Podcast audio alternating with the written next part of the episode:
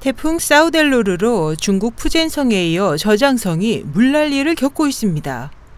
중국 신화통신은 9일 동부 연안에 상륙한 제13호 태풍 사우델로르로 저장성 원저우시에서 현재까지 12명이 사망하고 5명이 실종됐다면서 특히 최대 645mm의 폭우가 쏟아진 핑양현에서는 진흙과 돌이 섞인 물줄기가 주택가를 휩쓸면서 인명피해가 커져 현재 경찰과 소방대가 구조 작업을 벌이고 있다고 전했습니다. 이번 태풍으로 원저우시에서는 이 같은 인명피해 외에도 136만 5천 명의 이재민이 발생했고 가옥 140여 채가 무너졌으며 도로 214곳이 파손 또는 침수됐습니다. 통신은 현재 이 태풍이 푸젠성을 거쳐 저장성과 장시성 방면으로 이동 중이라며 피해가 계속 커질 것으로 전망했습니다. 앞서 푸젠성에서도 이번 태풍으로 각종 피해가 속출했습니다.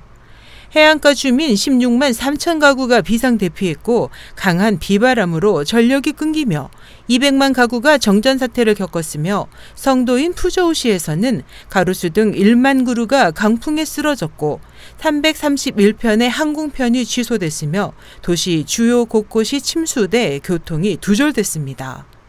중국 중앙기상대는 이번 태풍이 이날 밤 장시성으로 이동하면서 위력이 차츰 약해질 것으로 보고 있습니다.